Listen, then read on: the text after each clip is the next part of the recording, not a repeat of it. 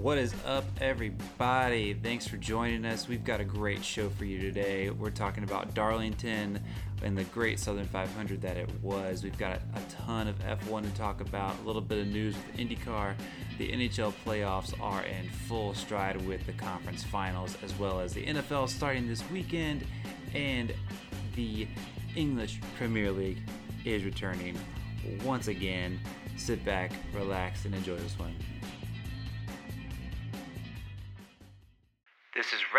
Flags and Red Cards, a podcast about racing, soccer, and everything in between.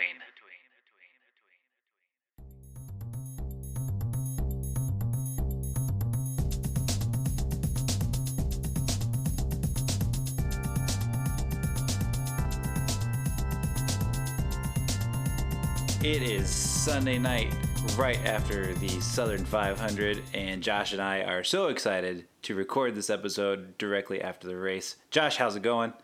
It's going quite well. That was a, a very enjoyable race that we just got to to enjoy. So I am uh, quite quite stoked. How about you?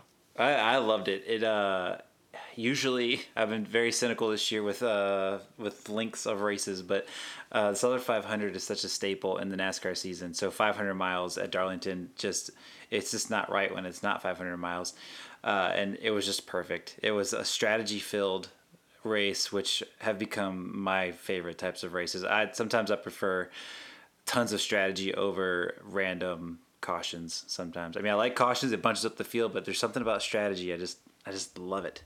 Love it. Yeah, Love it. that is 100% the difference. Like if you get to some of these the tracks that have 500 miles and there's little to no tire fall off. I mean even like was it the Texas race earlier this year where there's zero tire fall off and it was kind of a extremely dull race because it was like 400 miles and there wasn't anything. But this race like Darlington where they have it's an abrasive track, there's tire fall off and you got to pit pretty regularly. It creates all these different dynamics throughout the race where even like on a long run, the second stage would be probably considered to have been the the dullest point of the race. Um, but even within that, you had like Aric Almirola go on this long run where he was like in 18th at the or so at the beginning of the stage, and he was at the end of the stage one of the fastest cars. Now, you know, that's not necessarily the most exciting thing watching a guy go from 15th to to eighth or whatever, but you know, having It- those different dynamics Yeah. just makes it more enjoyable. it could prove to be something later in the race if, if you know what his car what his car does um, we did see Jimmie Johnson kind of get up be up there at the beginning when the sun was still out and then he kind of seemed to fall back a little bit uh, as the race went on I'd say I think the last time he was in the top 5 was was it the final restart or next to last restart where he was I think restarting third and then he quickly faded Yeah, uh, he to the- faded. towards the rear and he was kind of the first one to try the reverse pit strategy, um, and it didn't exactly work out too well for him. It seemed like all the Hendrick cars in general kind of were good at the beginning. I think at one point all four of them were running in the top six, um, and then they all kind of faded, and then they all kind of rebounded, with the exception of um, Johnson, and I think Johnson's was more because of just the way the strategy fell for him, and he kind of got shuffled out on one of the restarts. So. Um, but it was fun seeing him. Like at one point, I think I texted you. I was like, if he gets in the lead, he could drive away from the field. Yeah, and I was really hoping for that too. Yeah. Just really wanted to see, him, especially in that seven in the seven-time champion themed car with uh, Richard Petty's colors and and Dale Earnhardt's colors and and Jimmie's number. That's really cool tribute. Kind of a tacky car, but also like kind of cool looking. If that makes sense, because it's like Yeah. a blend of just three completely different paint schemes into one. Uh, Yeah. But and but with the with I guess the, the description of the car is is really cool for those of us who have been following NASCAR for a long time. Yeah, it was like you said. It, it's it was off-putting, um, and at, at first I was like, "What?" And but then um, it, it's it's just cool to be able to honor the two other seven-time champs um, in that way, and then also to have the rest of the Hendrick cars running um, historic Jimmie Johnson paint schemes. It was confusing. There's I'm not gonna lie. There's multiple times where I saw Alex Bowman's car and was like, "Hey, there's Jimmy," and I was like, "Nope, that's that's not him." yeah, I didn't. I had you had to wait till the camera got to the side of the car if it, if it was uh, if it was uh, Chase or Alex. That that was my confusion of the night. Now, Mm-hmm. was Byron's throwback was that to Jimmie's like red, white, and blue Lowe's car? Yeah, that a that throwback he, to him? he ran in like the 2011 All Star race or something. Okay, that's now just was- clicking. Okay, Yeah, it was like it was a random paint scheme to like attribute to him, but I guess you know his he kind of had one paint scheme for a majority of his career, Yeah. just with slight alterations. So, right. um, which speaks to how cool of a career he's had that he had so many years with just Lowe's. Just Lowe's. um, Maybe they'll be so on his yeah. car for like the last race. That would be cool. oh, that'd be so that'd be so awesome. Can we make a plea to Lowe's? Just one race. Don't give them any money. Just let them put it on your car. Right. Free advertisement. Um, so yeah, Darlington just coming out with all the stops. This is our third race technically at Darlington this year. I'm okay with that. Three races at Darlington. Let's do more of that. Yeah, and it's I think there's three tracks this year that ultimately get three races, but Darlington's the only one that it's on the same track every time. The Roval and Daytona, or oh, Charlotte and Daytona, you obviously have their their Rovals. Um, so that was kind of kind of interesting to see um, because they kind of had a better notebook than any other track for this. So you should have seen kind of the cream rise to the crop, and I think for ninety percent of the race.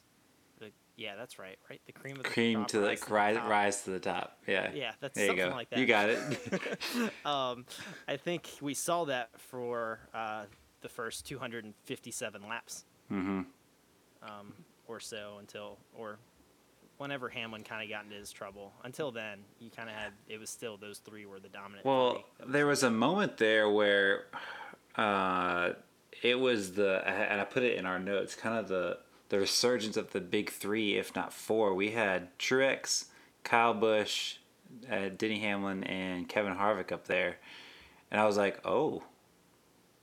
I remember these days. They're all up here. I really thought Kyle Busch is like maybe gonna sneak a win in there, but he ended up finishing seventh or eighth or something like that. Yeah, his car just it just the speed's just not there. Like there's a few times where he was coming and like he'd get behind a car and I'd be like, all right, let's see how quickly he gets around this next car. Um, like I'd see it with Byron or Bowman a few times, and he got behind him and just like he'd get to within like two tenths, and then two tenths became three tenths, which became five tenths, and then he's like a second back, and I'm so it's just the speed's just still not there, Yeah. and that's just necessary. He's got we've got uh, two tracks that he's good at coming up. So I don't know. I can't guarantee anything with Kyle Busch. No one can right No. now. But uh, to could- start, good. I would say I would almost guarantee that he's going to make it to the next round. But then looking at the point standings, you really can't do that. Mm-hmm. No. So close. Outside of Hamlin and Harvick, Harvick's obviously clinches the next round. But outside of Hamlin, like nobody's safe. I mean, um, from Brad Keselowski, who sits third, to Alex Bowman, who sits eighth, there's uh, 20 points that separate them all. Yeah. So yeah, And- or yeah, because Brad Keselowski's got uh, 2029 and Alex Bowman has 2009. So Mhm. not a lot of room for error. Nope. And so I mean, you saw Ryan Blaney's been one of the better cars all year, and he was out to lunch all day today. Uh, well, yeah, lap down. started the day failing pre-race inspection, went to the rear, Mm-hmm. and also lost his crew chief. So they had to, from what I caught the tail end of it, like they, I don't know if they scrounged up one of the crew guys to be his crew chief. I don't know if it was his car chief or, or who it was. I didn't really follow up on it.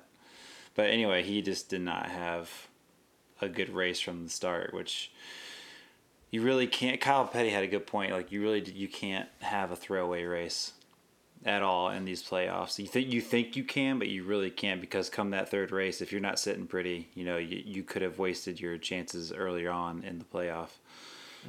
Um, but who knows? I mean, Ryan Blaney's been he's been consistent this year, but he's also been just not quite where you'd want him because he only has one win to his name this year at Talladega, and uh, he's gonna have to pull something together. No, next week to to keep himself safe. Otherwise, he might get knocked out early, which is going to be something against what most of us predicted. Yeah, I think if I I saw two different things. One thing said he's seven points out. Another thing said he's seventeen points back out. I think NBC said seventeen points out. Um, and like I feel like seventeen points out, he can't have any more mis- bad races. But I think I feel like he can make that up. Um, DiBenedetto, on the other hand, 17 points out. I'm like, oh man, Mm. I don't know if you can do that. Um, He's but- gonna have to win. He's good at Bristol. If he can win at Bristol, he'll be all right. right, right. So, Uh, yeah. So the bottom four right now are Clint Bowyer, Kyle Busch, wow, Kurt Busch, and Matt D. incredible. Unreal. The dark horse forever will be Aric Almirola. Yeah, Poor guy. He he was really consistent tonight. He was. kind of fell off at the end. He he was at in I think seventh, um, and then had so I don't know what happened. Byron was trying to pass him for several laps and couldn't. And then one time they showed it, and instead of uh, Almirola being in seventh, Almirola was in eleventh. I was like, what happened? um, and I, I think he kind of hung out there, eleventh or tenth, and and then gained a few spots with the uh, the excitement at the end. yeah. Um, but yeah, he was he was consistent, solid, and he's you know right there at zero in the playoffs by zero points right now. Is he Yeah. tied with Bowyer. Yeah. Uh huh. Yeah, they are tied. Or he- yeah, or Aric and Cole Custer are tied, and your guys. Is that who you're talking about? Well, who's tied at twelfth and thirteenth? Twelfth and thirteenth, Aric Almirola and Clint Bowyer. Yeah. Yep. Yeah. So they're he had a solid day, and Yeah. he's still on the cut line. By Yeah. No margin of error. you know. Yeah. Well, hang on. Let me re- read here. Okay, he's got 2005 points. Clint has 2004. Kyle Busch has 2003. Kurt has 2001. And Matt D has 2000. So that was pre-race. is it? Is this not updated? They said this is updated. Rude. Wow. this is all false information I'm giving everybody. Yes. Cool. Well, yeah. Unintentionally. I'm so sorry, everyone. Uh, oh wow, they suck. it says updated Cup Series standings. Wow, this website's terrible. Congrats. Ah, sorry, everyone. I've been giving everyone bad information. It's fine. It's fine. It's fine. But basically, Almirola and Bowyer, I believe, are separated by zero points right now. We're gonna go with it. Yes, Almirola. So right now it's, um, this is the battle between eighth. Really, I mean between Keselowski is 22 points above the cut line and fourth, um, and then the battle between the cut line you have. Um, Austin Dillon's 10 points above it. Byron's 9 points above it. Kyle Busch is 7 above it. Kurt Busch is 4 above it. Almirola is 0 points above it, but in. Clint Bowyer is 0 points behind, but out. Cole Custer's 3 points out. And then Matt DiBenedetto and Ryan Blaney are both 17 points out. Uh, which, if Ryan Blaney goes out and wins both stages next week, he eliminates that 17 point disadvantage pretty quickly, you know? Yeah. And so, thanks to stage points, the next two races, I mean, it could go. If anybody between third and sixteenth has a bad race and like wrecks early on, Mm-hmm. they're in big trouble. Yeah. Do you think uh, Richmond is going to provide a better race now that it's in the playoffs rather than years prior where it's been the cutoff? Was it in the playoffs Um, last year? Because wasn't Yes, wasn't was Indy that wasn't in, year. yeah because Indy was the cutoff last year. Yeah. Worst Yeah. decision to ever happen. Yes. I Yeah. think it'll be a fine race, but I don't, I don't, I don't know if there will be big drama. It'll just be like, don't hurt. It'll be more of a like, don't ruin the day for yourself. With Right. a stakes type of race, I think. Right.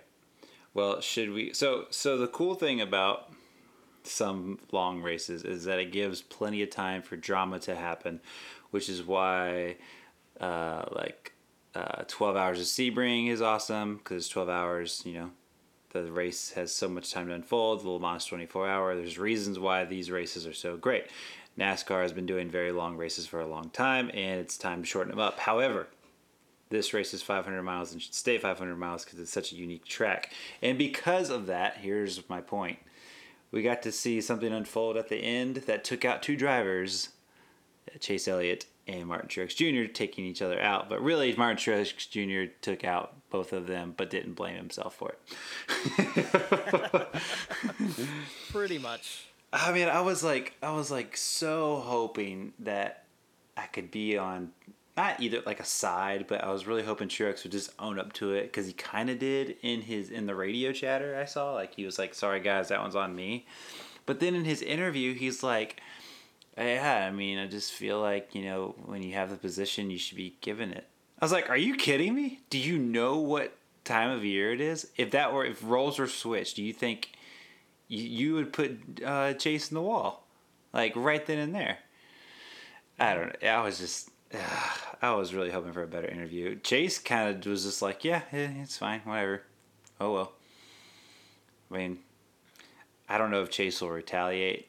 He might. He might not. He might just race him on the track hard. I don't know. At Richmond. Maybe he'll wait till yeah, Bristol. Chase doesn't. Chase just doesn't strike me as a retaliatory guy. Ooh, good word. He's, Is that a word? Kind of retaliatory. Yeah, yeah. um, but uh, he um, so he just he kind of has that. He understands that the racing. I almost think that as a guy gets further into his career, there becomes this. I don't know what it is exactly, but it seems like the older a guy gets, the more and more he desires to kind of let racing be a bit more respectful driven. I think. Hmm. Um, they there's kind of this expectation, and I don't know. I mean, it's like sometimes I struggle with you know working as with students regularly, um, middle school and high school students. I still struggle at times with remembering what it was like to be a 15 year old, a six, you know, 14 year old, whatever age range. Mm-hmm. Even though I can remember parts of it, there's still things that occasionally something gets brought to mind. I'm like, I completely forgot what it was like to be 14, mm. you know, and I think that could probably be the case too, where as a 37 year old, you, you kind of, your thoughts change, or I guess Truex is 41 now. 41 yeah. year old, you oh. kind of, where for him, it might just be like, well, I had the position. I feel like he should have cut me some slack there and for Elliott, as a what 26 year old, it's like, yeah, we were racing. He thought he had it. He didn't. We wrecked. Is what it is. uh, that, uh, I, I could be off base. no, I think that's a that's a really good point. No, it's, it's more of a Truex has more of that like you know gentleman's game type of mentality. I get it. That mm-hmm. makes. But at the same time, I have that. I'm just like, bro, you've been doing this for a long time. You know, you know how this is gonna end. Right. Right. But hey, I'm not behind a wheel of a race car. I'm behind a microphone pretending I know what I'm talking about. yeah, yeah, coming up with theories like you know something about age having to do with it. Yeah, you know, yeah, we'll yeah, yeah. But the uh, but it then created some great excitement there down the end with Austin Dillon chasing down Harvick. Well, trying to at least. Um, after all that unfolded, there was a moment where I was looking at the scoring pile and I got really excited because basically first through fifth, once Harvick got in the lead, um, or first through sixth, because at the time Elliott was still kind of trying to stay out there a little longer, mm-hmm. we're all within about two and a half seconds of each other. And so I was thinking, is Byron or Jones gonna like have better tires at the end and make a run? Is Logano gonna be in there? Is Dillon and Harvick gonna get to racing? You know, what's gonna happen? Because it's a top five that you don't. Most people wouldn't have had money on I'd say three out of the five guys being in the top five at the uh, end of the uh, race. The fact that the 22 was there surprised me. Right I after mean, the damage. Did you see his car? Yeah. yeah. yeah. So yeah, Kevin so, Harvick, Austin Dillon, Joey Logano, Erik Jones, and William Byron was your top five. Yeah, which another shout out to William Byron. Going into the second Dover race, he was sitting at zero top fives in 20 four races, and now he has three straight top fives. So, looking at that wow. progress. Go ahead, dude. Oh boy, it's back. There it is. So that's cool. So good for him. Yeah, great for him. Uh, in the end, JGR beat themselves. I say that, you know, I wrote that as a note, but then I look at the results, and Kyle Busch, he still finished seventh. So not, it's not a Kyle Busch day, but at least it's top ten. Right. And, and Erik Jones finished Jones, fourth. Right. So really, I say JGR beat themselves. That was my nice way of telling my my brother-in-law, my my dad. Uh, the 19 and the 11 beat themselves.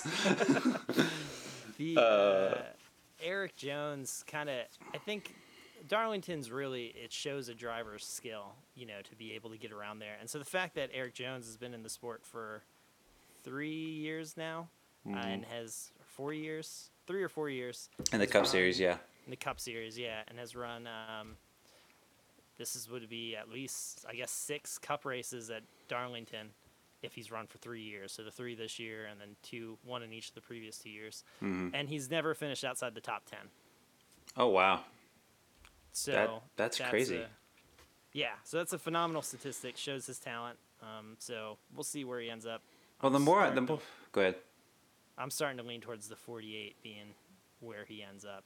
Jones going to the 48. I feel like we touched on this when we were probably talking about uh, Joey Logano going from the 20 to the 22 and how that was like his that was his last chance and he just fits so well with the Penske organization. I wonder if Erik going to the 48 if he's going to just blend well with the Hendrick guys and just take off.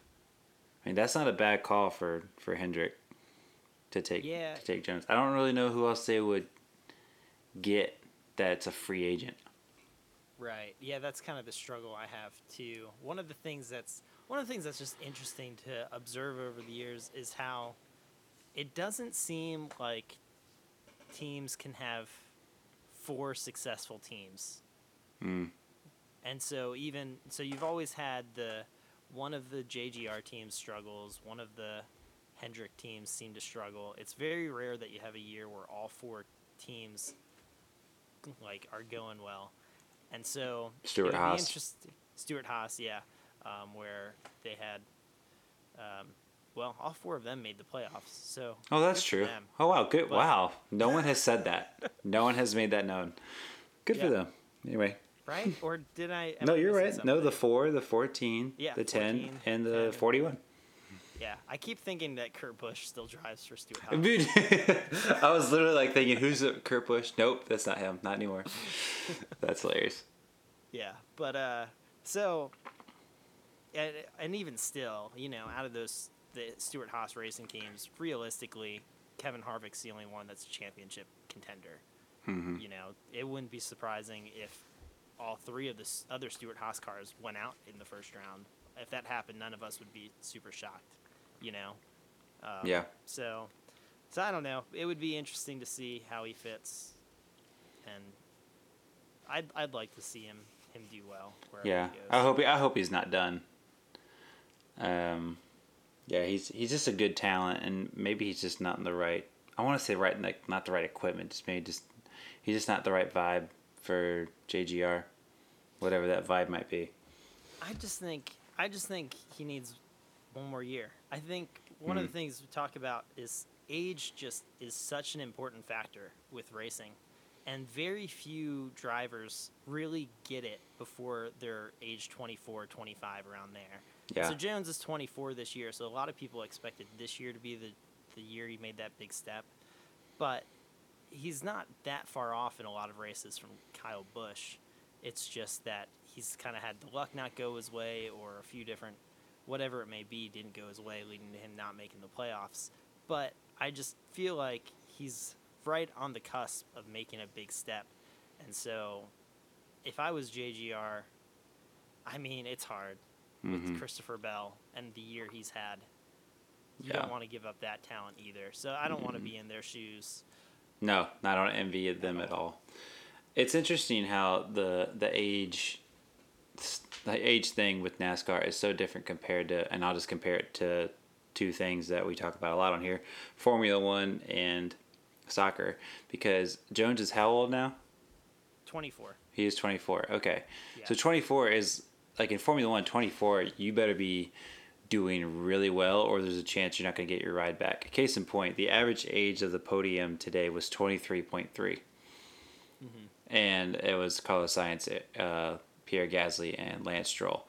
And 24 in soccer, you're I wouldn't say you're getting you hit your peak yet. You're still on the rise, but you need to be on the rise, or otherwise someone else is waiting to take your place.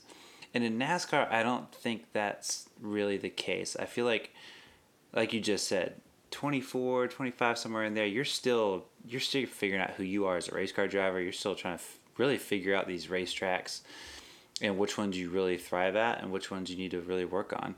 And I I don't know, maybe I'm wrong here, but maybe the prime age for like when you've really gotten a grasp on things is like late 20s, early 30s. Is that a safe thing to say? Is that a, a like a fair thing to say? Yeah, so it generally works where basically um, the way it's it's judged by people like David Smith is you have your your your peer is the like kind of it's an, an acronym, but it basically um, applies to how you drive based off of your age, and generally you're like above average for most drivers. It like increases as you get older, and 39 is the peak year. So basically, you're it should be a steady, gradual improvement until you're 39, and then it starts to go downhill. This is Now, just NASCAR, things- right? This is just NASCAR. Okay. Um, and so one of the things that it, it's really talking about is the importance of um, kind of the way you develop mentally, your brain develops and things like that, matching up with your eyesight. And around Ah. 39 is when there's a great drop in eyesight. And so that's why you see this plummet begin to happen around 39, 40, 41. Now, occasionally you'll see anomalies based upon either you know, whether it be something about that driver personally, like Kevin Harvick's a big anomaly dominating still as a 44 year old. Um, and then you have years like Mark Martin's as a 50 year old won a bunch of races, but that was largely because he was in one of the two fastest cars all year. And so things like that can affect that. But as far as like showing the driver's aging curve, there's basically a steady improvement that you'll have until you're 39 and then a much more rapid drop off. So like a 41 40 year old is equivalent to about a 37 year old and then a 41 year old is equivalent to about a 36 year old and it keeps going down at a Wow. rapid pace. So That's, That's not encouraging for just a regular old Joe Schmo. right. I start to get dumber when I get into my 40s. Yeah. So, so I mean, that's the biggest thing that he he was David Smith was talking. He's like until LASIK sur- surgery and eye stuff gets to a whole nother level. If as that happens, then you could potentially see, and reaction time, also all of that coming together, you could potentially see drivers' careers extended even longer. Um, but there's just that maturation process that has to happen, and so I think usually around, I'd say by 26 years old though, it's it's safe to be able to say whether a driver is going along the projected path or not. And so Okay. if there's not seeing that steady improvement each year, then you're uh, it's time to be worrisome. For instance, a couple drivers that um, did not follow that track, but thanks to sponsorship, timing, and all this stuff, managed to s- continue on. Um, are and were actually statistically two of the worst drivers we've had over the last few years. Um, were David Ragan and uh, Trevor Bayne, who interestingly Oh, wow. enough both raced today. they raced in the today, Truck series. and they- and they both uh, had failures. Yes, although Ragan's day was pretty good. He just had He some, was. Uh, he had some pit issues where every time he pit, they lost at minimum five spots in the pits because um, I don't think it was a regular pit crew. And Mm. uh, and then he got caught up in that wreck with two laps to go. That pretty much ruined his day. That was a crazy ending to that. I had to leave the house for 20 minutes. As like it was literally like I don't know, 20 laps to go. Not even. I had to leave the house last minute.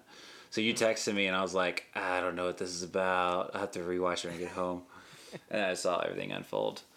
Uh, but I, w- I will say, and we can go ahead and transition to this. By the way, Kevin Harvick won the race tonight. If we didn't say that, we got caught up in a lot of other crazy things that happened. Congrats to Kevin Harvick. Uh, originally, I did not want him to win, but after listening to his post race interview and just seeing his reaction, how happy he was, um, I was I was all for it. I thought it was great to see him win. I thought it was really cool that he let a fan keep the checkered flag. I don't know if you saw that.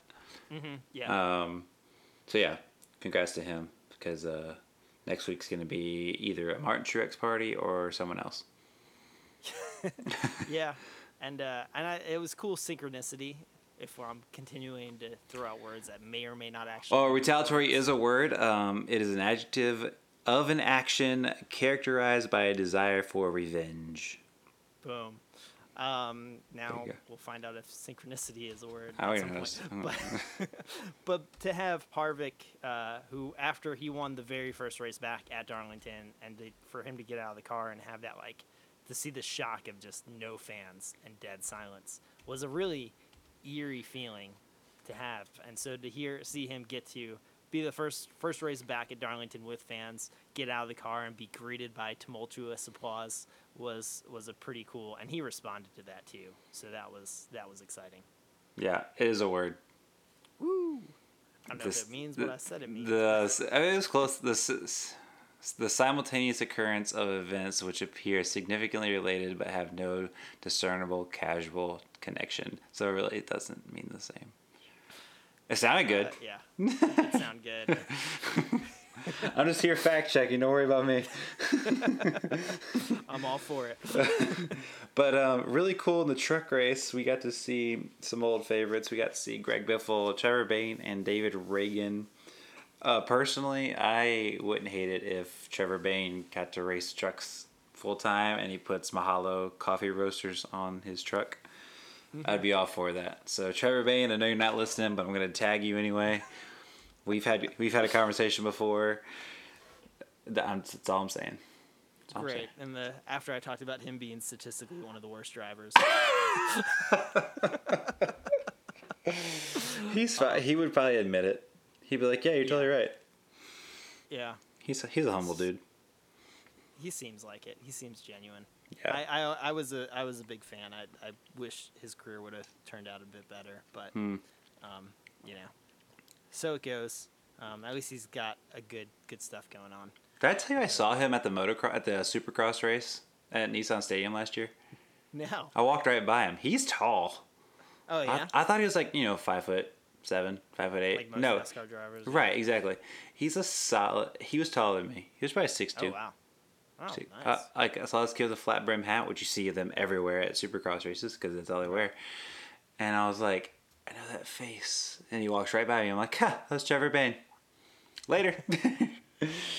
that's that's all I got. That's all. That's, that was my interaction. It was, Yeah. it was great. Uh, real quick, um, touch on this. Two more things on Darlington, then we'll move on. Brandon Jones with the surprise win yesterday after Denny Hamlin, out of all people, and Ross Chastain kind of got into it. Was that the last lap or coming to two to go? it was coming to. Uh, it was in turns three and four coming to take the white flag. Oh, better. Yeah. So it was uh, Hamlin went for the uh, the deep dive into the corner and the slide job, and it uh, kind of similar to Martin Truex Jr. He he wasn't clear. But Or like he was clear. you know, he was he clear, but wall. he Yeah. hit the wall and Ross hit the wall. God, They were both on their own accord. No one really faulted the other Right. because Ross was already going to hit the wall, whatever uh, Hamlin did. Right. Um, which I'm so thankful I- for replays. Yeah. I think if Hamlin didn't dive in that deeply, it probably would have been close. But he drove it in there way too deep. Hmm. The slide job just you know it couldn't. The car couldn't catch before, and he hit the wall hard. It was not an easy hit, and as the as Chastain tried to cut down, it looked like it, it went from being loose to being super loose. hmm And uh, Brandon Jones just scooted right on by. So thank you very much. Yeah, and get by. And that's his third win of the year. I think his him. second win like that too, isn't it? Didn't he have another win that was basically I think so. I think it out? was was it Kansas, Kentucky. It was one of those. K tracks? It was one of those K tracks. that and um, I guess you could call it kind of a steal. Ben Rhodes broke a 48 win streak, winless streak today, and won the truck race. These uh, Yeah. these these Sunday truck races are really throwing me off. I forgot it was I- happening until you texted me, but I don't hate it. No, I think especially as a lot of as they're considering having shorter races, Mhm. I think having you know saying hey. Uh, yeah, I know typically you've come to this 400 mile race, but it's only going to be 280 miles or 300 miles, but you're also getting a 150 mile truck race before it. Yep. Would kind of make up for I'm sold. that. I yeah. I'm completely. I would rather see rate uh, two races in one day than just have you know seven practice sessions of the same series and a and qualifying spread out amongst three days. I'd rather see give me give me five races in a matter of two or three days, um, and and no practice, and an inverted qualifying race or something. um, I'm Yeah. there. I'm there for it. I, I really enjoyed that I watched all the Xfinity race because once Denny Hamlin drove from last to the lead in the first stage, I texted you and said, I'm going back out to keep working on yard work because this race is over. And then he came out of the pits like like fifth or sixth, something like I'm like, okay, I'll watch him drive through again. And then he he kind of struggled through the field the next time, and there was actually genuinely really good racing all throughout uh, the the Xfinity race. So that was just a, a great show from start to Mhm. finish, and then big congrats, as you said, to Brandon Jones. Yeah. So, Darlington, we're proud of you. You never, you didn't, you didn't fail us again. Three excellent races this weekend. Well done. Yes, and how many? And twenty races throughout the whole year, or whatever, Right. however many it was. Um, so that's kind of that's kind of the NASCAR trip there. Um, uh, side note: We're recording, like I said at the beginning of, of the show, we're recording this right after the race, and we may have to do this again because I'm remembering a lot more. uh, just want to point that out. My 32 year old brain. Um, so we're gonna keep it in the motorsports world real quick. Get two more things, maybe three. Talk about uh, IndyCar. A surprise announcement. I think this was yesterday. Josh, you pointed out to me. They announced uh, that they are returning to Mid Ohio this weekend, this upcoming weekend, for a double header. It was originally on the schedule for I think one race, and then because of COVID nineteen and local government officials, they decided to cancel it and move a race to probably Indy again. and they last minute have decided to go back.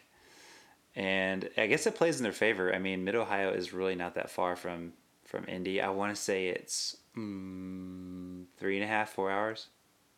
That's not Uh, yeah, I, I, it's like off some random country road. Uh, Back before uh, Lou and I were married, we uh, we went on a road trip to Indiana, and on our way back to New Jersey, I was like, "Hey, Mid Ohio, let's go stop by," and it's just like in the middle of a field, like sort of thing. It's pretty cool. Anyway, so IndyCar uh, has randomly announced they're going there for two races. So we'll have a lot of racing next weekend. We'll ha- we'll have racing on Sunday because NASCAR will be on Friday and Saturday.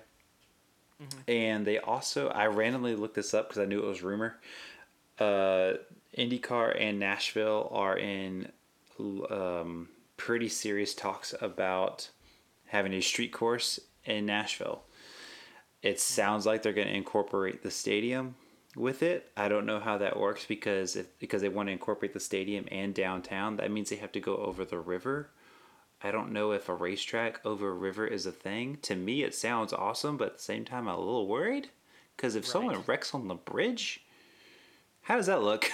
I mean, obviously Right. they're gonna build. I I would assume build temporary fences, but that I don't know. I mean, if something goes way wrong, I don't know. Maybe it's just me freaking out a little bit. It just seems weird. It sounds awesome, but it sounds strange. Maybe Uh, if they make it a very slow portion of the track, if that's possible. It's not though because these bridges are Oh. so wide. It sounds like if you look at the bridges, you're like, oh, this would be sick because the bridges are super wide and they're they're straight. They're fairly. I think one of them might curve a little bit, but not enough to slow down. You'd probably be in it full throttle.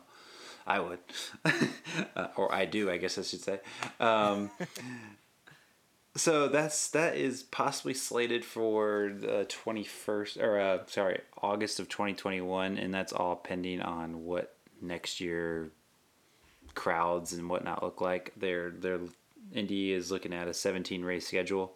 I'm hoping that is gonna kind of include what the original 2020 schedule looks like with Laguna Seca and Richmond being on that schedule.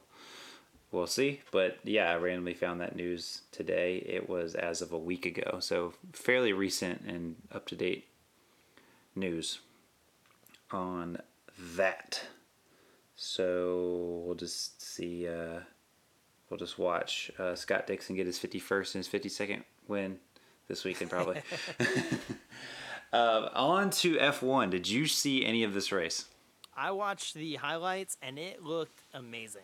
Oh, The highlights were wicked exciting. yes. So, So my Sundays, as of late, have consisted. So I'm at church at six thirty in the morning, and I don't leave till about 11:30, 12 o'clock.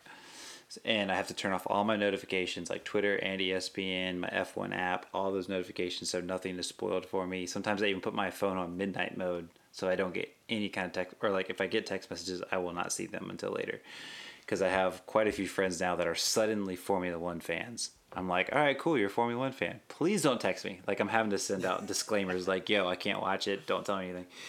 Um, so I get home and I'm like, all right, recorded the race, I'll watch it, and like normal, uh, Hamilton gets a killer killer start, killer lead, and Bottas, who started second, gets a terrible start and fades back to I want to say fifth or Sixth. sixth. Yeah, it was sixth. Yeah. And McLaren takes second and third right away, which is so good to see. We have not seen this in years. These uh, we've seen McLaren do well this year and towards the end of last year, but being second and third that's a pretty big deal. I mean, I was already like like ten laps in. I was like, all right, if it ends this way, this is gonna be awesome for McLaren. Basically, we're fighting for usually we're fighting for third on back or fourth on back. So seeing these guys in second third was really cool. So we we got all that. And then the drama slowly starts to unfold, beginning with uh, Sebastian Vettel, who had complete brake failure. He uh, like plowed through the barriers going through the first chicane. Like there's like the big foam barriers, and he just plowed right through them. He's like, I don't have any brakes, so he's gone. So terrible for Ferrari. They can't get their stuff together. They can't figure out. I can't. I, whatever. I said this last show and probably the show before that. Whatever the FIA found in those cars in the off season must have been very illegal because Ferrari has not shown any speed this year whatsoever. so that happened, and then um, I forgot that I put it in our notes, but then a safety car was was put out because Kevin Magnussen uh, lost power. He lost complete power and had to park the car basically at the at the entrance of pit lane, which is also the exit of the parabolic, also known as turn eleven. And they had to throw a safety car out. Therefore, um, everyone slows down and whatnot. And usually, guys can will will pit under safety car because it's the best time to do it. And Hamilton and Giovinazzi decided to pit. Well, little did they know, and I'll talk about this in a minute. Uh, they pitted while the pits were closed and didn't realize it. And they received a 10 second stop and go penalty, which was just a whole thing of drama. So, before they serve these penalties, we go back racing, and I think two laps after they go green, Leclerc goes through the parabolic and annihilates the tire wall there. Did you see that, wreck? that was scary. Oh. That was such a heavy impact. I was like, oh my goodness. Initially, I, I thought, I think on the highlight I was watching, um, they said it looks like another brake failure, and they didn't go into his, you know, its highlights are skipping around. And so it sounds like he overcorrected, though, is what Yeah, he, he simply overcorrected and he lost the rear. And just like just like a simple simple mistake, he overcorrected and just went straight into into the tire barrier or the tire rack as I throwbacks and tire racks because it was I thought I just thought it was funny, and uh, yeah, if and if you watch the replay, you'll see that I don't know if he would been hurt. I feel like he probably would have, but that halo definitely saved him in some respects because the way he hit that tire barrier, I feel like his he would have his head would have gone straight into those tires. Maybe I hate to speculate on something so serious because it's it was such a scary wreck, but um, very thankful for the the halos on those F1 cars for for accidents just like that, just for that. So that happened, and then um, while the safety car is going on, Lewis, uh, the stewards are figuring out what to do with Lewis Hamilton. And Giovinazzi, and ultimately they're served a 10 second stop and go penalty, and Lewis Hamilton is pissed, and they they red flag the race, which I've never seen an F1 race red flagged. Uh, so all the guys get out of the car, and Lewis Hamilton is so upset about this penalties that he even runs to the steward's office to complain. You don't see any video of him like in there, but you see him come out of that office, so only one could only tell what he was upset at, like yelling about. Uh, so he was really mad about that. He serves a penalty. We finally get back to green flag racing, which they did a restart, a st- a, a, a standing restart. So That they basically that was amazing. I was just like, Yeah. uh, so you got Lewis Hamilton in first, you got Lance Stroll second. So that right there, you're just like, hmm, why is Stroll second? and then and then they go green, and that's when Lewis serves his penalty. He goes all the way back to the field, and he was 30 seconds behind the leader. and so after a pit stop cycle through and whatnot, Pierre Gasly is in the lead, and uh, Kimi Räikkönen second, and uh, Carlos Sainz, I believe, was third at this point. Carlos Sainz finally gets around uh, Raikkonen after a while and goes after Gasly. And long story short, cannot catch Gasly, and Gasly wins the race. His first ever career win, first Frenchman to win since '96. Uh, so super congrats to him. He's been through a roller coaster of a career in the last year after going being at the main team at Red Bull and then getting the boot out of there because his performance was bad, having to go back to Toro Rosso, now AlphaTauri. And uh, he's actually had two great finishes with being with these these guys. At the end of last year, he finished uh, third. He got a po- yeah, he finished third at Brazil, and this year he gets a win. So things have turned around for the better for him. So super cool to see. Hamlin worked his way from last to eighth. I'll have to give you my login for F1 TV so you can you can watch the replay. It was, it was too good to watch, and I, I, had, I also had it recording on YouTube TV, and it shows you how long the recording is, and it said it was three and a half hours long. I'm like three and a half hours. This race is supposed to be short because these lap times are like a minute twenty, and I was like, what happened? And I'm doing all I can to stay off social media so I don't get the thing spoiled for me and it just turned out to be such a such a good race. Uh, this week they're at um, Mugello, I think that's how you say it. I think I'm butchering it in uh, Tuscany. So that'll be a fun race. They haven't been to that racetrack uh, in a long time, so that'll be that'll be really fun. Yeah, the the thing I because I knew going into it that Gasly won because I'd seen it on Instagram and so and they F1 does a pretty good job with their the replays they post. It's about a like a ten minute video or something like that of kind of going through the highlights, and they uh and I'm watching it following and like Gasly like he's you know early on he's in like tenth or eleventh or something like that, and then at one point I look he's in fifteenth. And it's like typically with F1 races, you don't see guys come from that far back No, to win. And so to see, and I know part of it was pit strategy. A bunch of guys pit pitted when he was in 15th, and he moved up from 15th to I think fourth at that time or something like that. yeah, Um, and then obviously worked his way into the lead. Uh, but it was it was still neat to see. Like watching that, I'm like, all right. First off, I just know that the podium doesn't include Hamilton, so this is wild. It also doesn't include Bottas or um, or uh, Max. Verstappen, who Yeah. had big issues, um, ended his streak of podiums. And so, like, following that, I'm like, how's this guy going to win? He's in 15th right now. That doesn't happen in F1. Right. go from 15th to win. and so, Right. so that that's cool to see. Um, definitely, I'd, I'd love to watch these races. It's just not on at a time that's easy to watch. It's for for those of us who work in church, it's not convenient whatsoever. Um, uh, it it was really cool. Is hearing the genuine um, enjoyment that the even the commentators were having with with the podium and, and just the results of the race because you know I mean they, they'll outright say it you know we're all tired of of Mercedes doing so well and like and that's just a credit to Mercedes for how good they have been the past seven years eight years. Um but it was just so nice to have something it was like so refreshing to have someone else win not just like Bottas winning or Max winning but like someone completely different a team that is a is a mid-pack team AlphaTauri with they've got Ferrari engines. Um, so that right there is our was already a surprise because Ferrari power has not been that great this year. Just look at Haas. Um, so so it was so cool and and so great to to hear the commentators enjoying it and not just another Hamilton dominated race. um, which just goes to show why Mercedes are so pissed that they're going to the uh, to a spending cap in two years, and with brand new cars that really won't cater to them at all.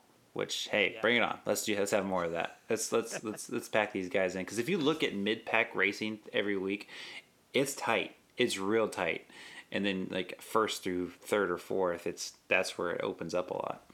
So uh, that's what Formula One should be for me. I, I mean, just be cars being two, you know, one to two, three seconds apart rather than eight to seventeen seconds apart. Right. So Yeah. um, that's kind of motorsports for this week. There was some racing at Road Atlanta for the six hours of Road Atlanta. I guess is what it was called. That was fun to watch. Yep. yeah, Um, the, you reminded me of that. Turned it on for the, the fun of the drama of Juan Pablo getting taken out. Um, oh, so that was another reason for tire racks. Another tire rack got annihilated in that Yeah. race. That was scary Yeah. too. Yep. Um, so shall we get to your favorite section? Yes, let's do it. Let's do play on, yellow card, red card. I throw some statements out there.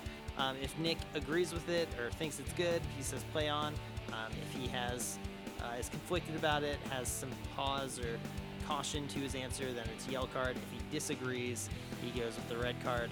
Um, so for kicking things off, we're going to start with, uh, or we're going to stay in Formula One. Last week after the Belgium GP, uh, Max Verstappen said that Formula One cars are too fast and need to be slowed down. Really? Yes, he said that it's producing boring racing and you can't get close to anybody and race with anybody. I say yellow card. I mean, wow, that's I'm stumped by that. I think what he really meant to say was Mercedes is too fast, therefore it's boring. That way I could agree with it. Yeah, I mean, I'm all for tightening up the field, whatever that amounts to. I wouldn't say they're too fast though. I thought that I feel like they've they've slowed down. I mean, the Monza this past weekend or this today uh, was in the straightaways they have. They were topping out with DRS only. I say only, but they're at like maybe I think Hamilton pop, topped out like 203, which usually they used to go a little faster than that. So, I mean, I'm fine with the speeds. yeah. I wonder if it's more of a downforce thing. Um, That's true. Down, it's just harder to, to pass. But I mean, it's It is hard. It's going to be downforce. Right. Um, all right, so moving on, uh, we'll talk about soccer. Last week we talked about Messi being the favorite, or Man City thinking they were the favorite to land Messi, but now Messi is staying at Barcelona to avoid legal troubles. I'm gonna say red card to this, and here's why. Because he, I, I give credit to him. He's got the dude's got integrity, just from this. Like he doesn't want to get into legal trouble. He, his family apparently was really upset at the thought of them having to leave Barcelona because they love Barcelona as a as a city, as a, and Spain as a country. Uh, my red card is because he's afraid he's gonna get legal, legal trouble if if he decides to move on, but and he didn't want to break a contract. But if a if the club were to want to break a contract, it, would have been all's fair. Like they they'd totally be allowed to do that. Does that make sense? What I'm trying to say? Yeah. Like, Yep. you know, clubs do this all the time where it's like, oh, you have a contract. It really doesn't mean anything if we have anything to say about it. If we don't want you here anymore, we're going to make sure you're not here anymore. But if you want to leave on your accord, well, then that's a problem. That's why I give it. That's why I give it a red card. And also, I'm just bitter that he's not coming to City, but it's okay. Yeah. So speaking of Manchester City, um, according to uh, sports betting, which I'm not a better, but I like following sports betting, uh, Manchester City is the favorites to win the Premier League this year at four to six odds. You have them as the favorite. oh, play on, duh. Play on?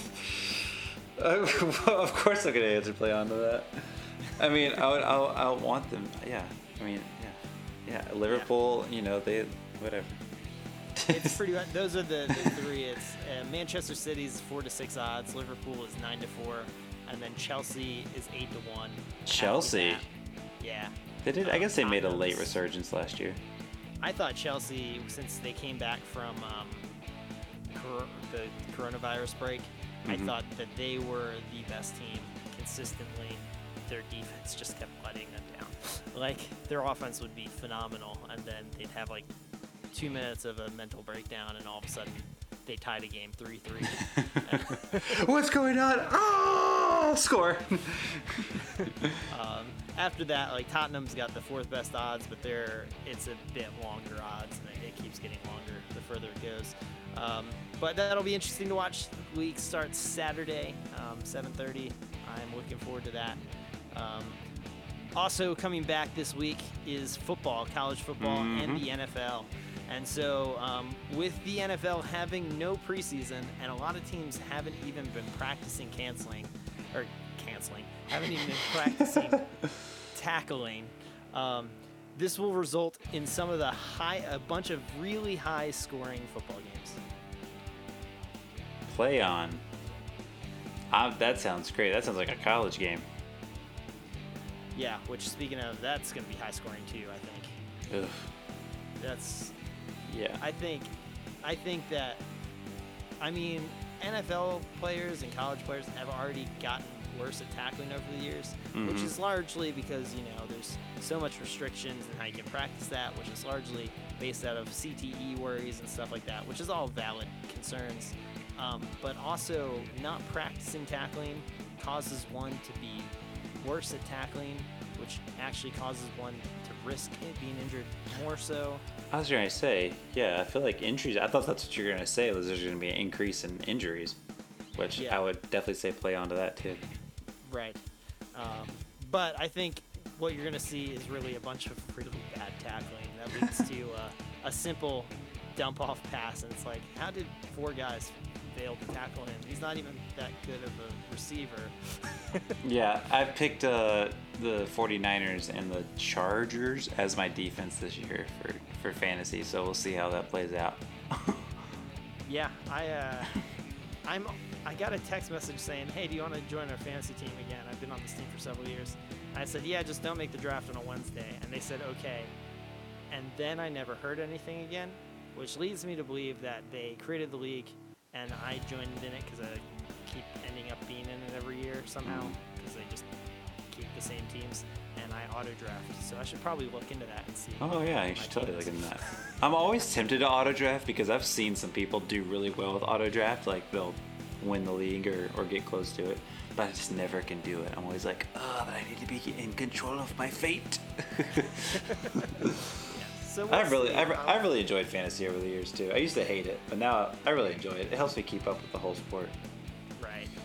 Um, and then uh, final one, I'm gonna try and pull it up and see if I have a fantasy football team somewhere. Um, final one, the NHL Final Four is uh, two teams that have been traditionally or are known for their def- being defensive minded with the Islanders and the uh, Stars, and then two teams that are known as being offensive minded with Tampa Bay and Vegas. Now, this all comes with the caveat that all 31 teams in the NHL are actually defense first, but some are less so, and some are more so. But the uh, ultimately, we'll see that defense will prove that it wins championships over these these conference finals.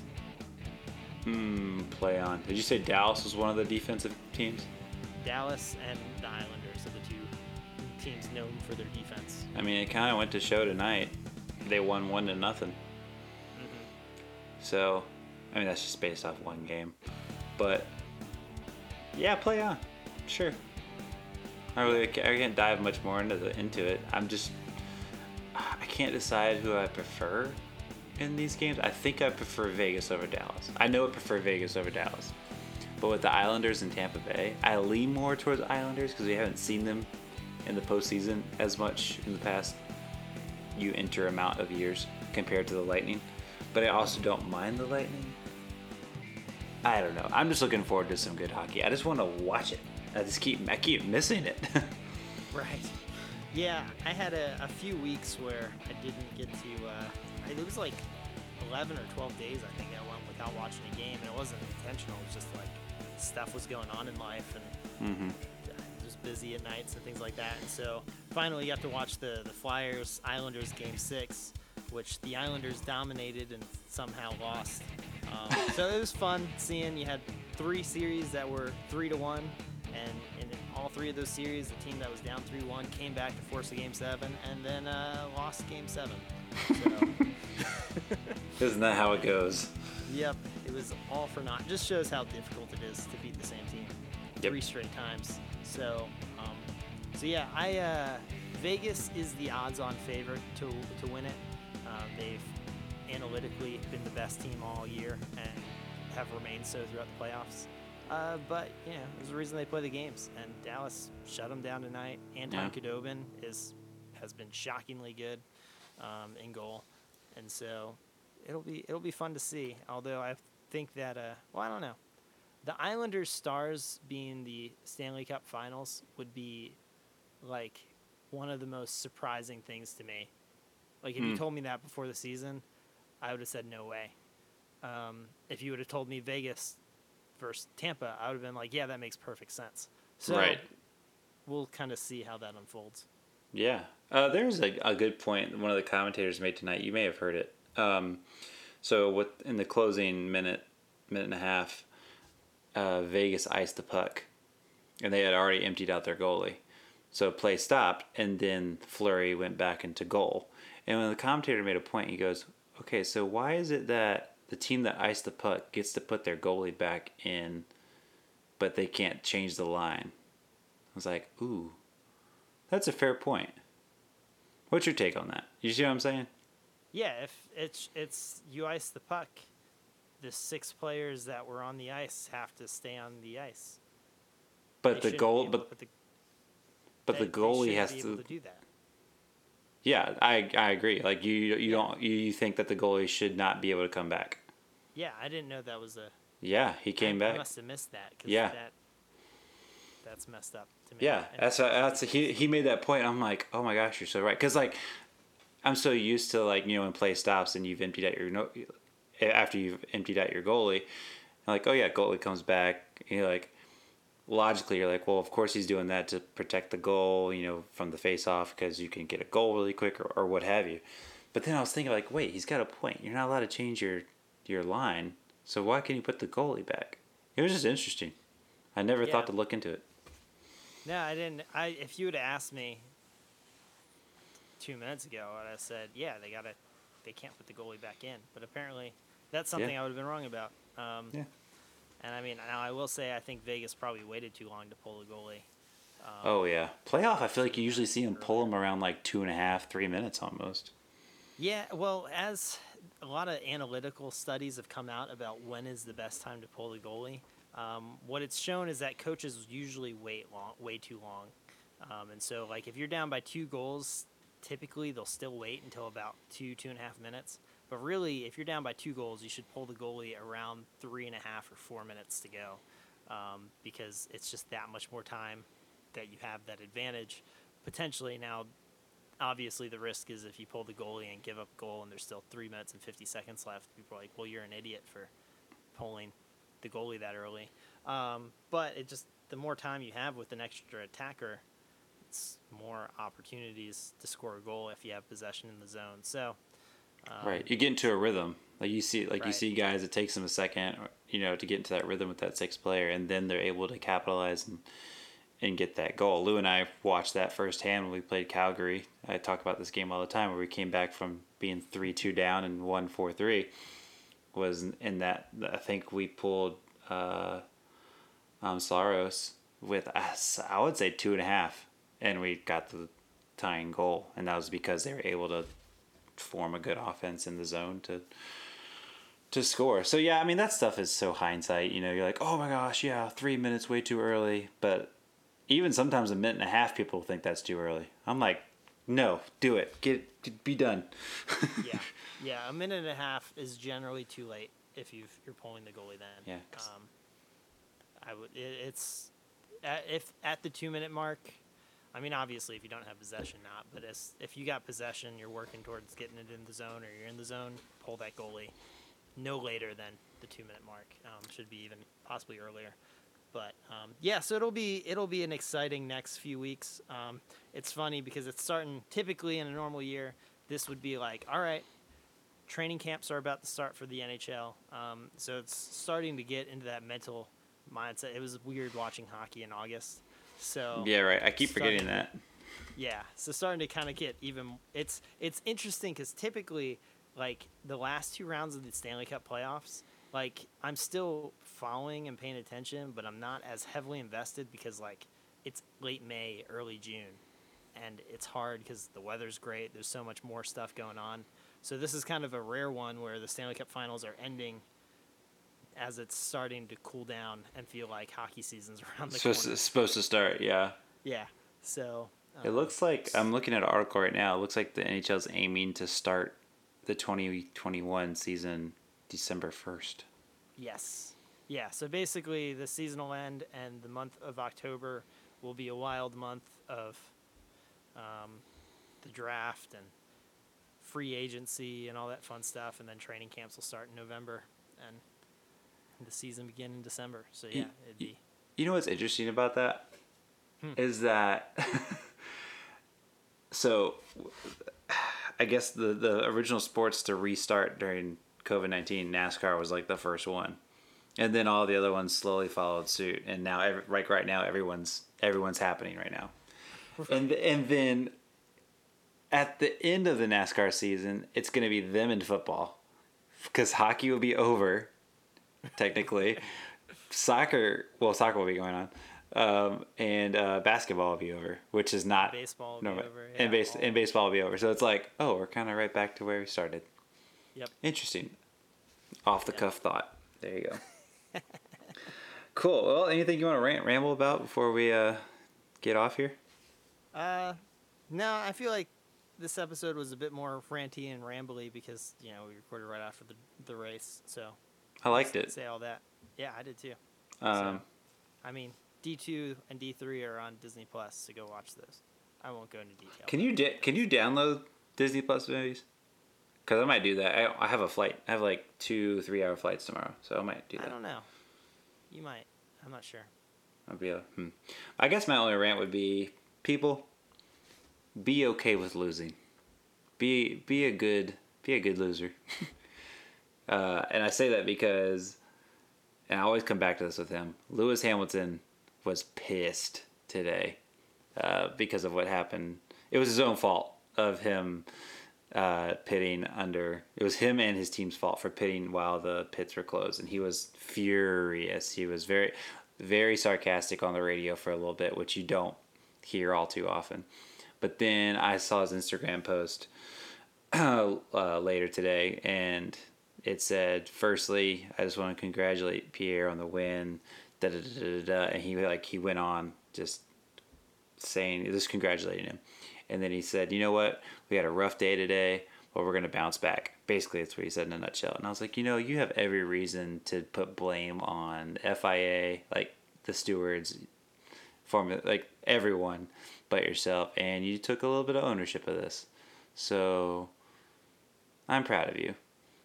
So be better, people. Take ownership when you mess up. I'm talking to myself, and it'll And make you better. Truex Jr. And Martin Truex Jr. Yeah, it'll it'll make it'll uh, it'll make you it'll make you a better human. Just stay humble. Hashtag stay humble. Is that still a thing? Are we still saying hashtag before stuff? Uh, you know, they tried to kill it, but we're bringing it back. We're bringing it back. I'll put that in the notes. Uh, cool, folks. Well, we're probably gonna you're probably listening to this. I might release this on Tuesday because it's Sunday, and I don't want to wait. I'm gonna edit this bad boy on the plane tomorrow. Yeah. Cool.